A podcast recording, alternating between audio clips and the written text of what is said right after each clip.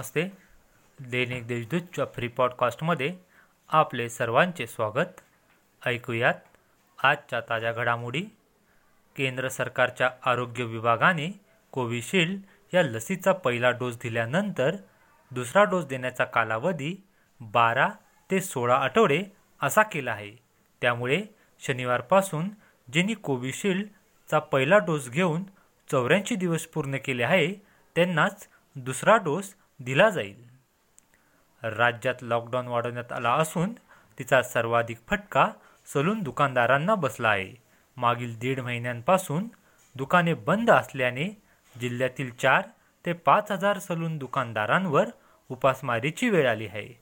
शासनाने सलून दुकानदारांना आर्थिक मदत घोषित करावी अशी मागणी संघटनेने केली आहे.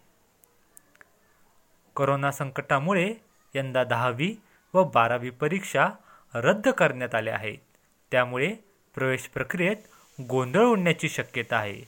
ते बघता सी ई टीच्या धर्तीवर एम सी क्यू आधारित बहुपर्यायी प्रवेश प्रक्रिया राबवावी असा पर्याय कोचिंग क्लास टीचर्स फेडरेशन या राज्यव्यापी संघटनेने राज्य शासनाला सुचवला आहे. येवला उपजिल्हा रुग्णालयासह जिल्ह्यातील इतर सात रुग्णालयांना पालकमंत्री छगन भुजबळ यांच्या प्रयत्नातून आठ रुग्णवाहिका राज्य शासनाकडून प्राप्त झाल्या आहेत. त्यामुळे रुग्णवाहिकेंचा प्रश्न मार्गी लागणार आहे. आता वळूया करोनाच्या बातमीकडे. काल दिवसभरात अठराशे रुग्ण पॉझिटिव्ह आढळले.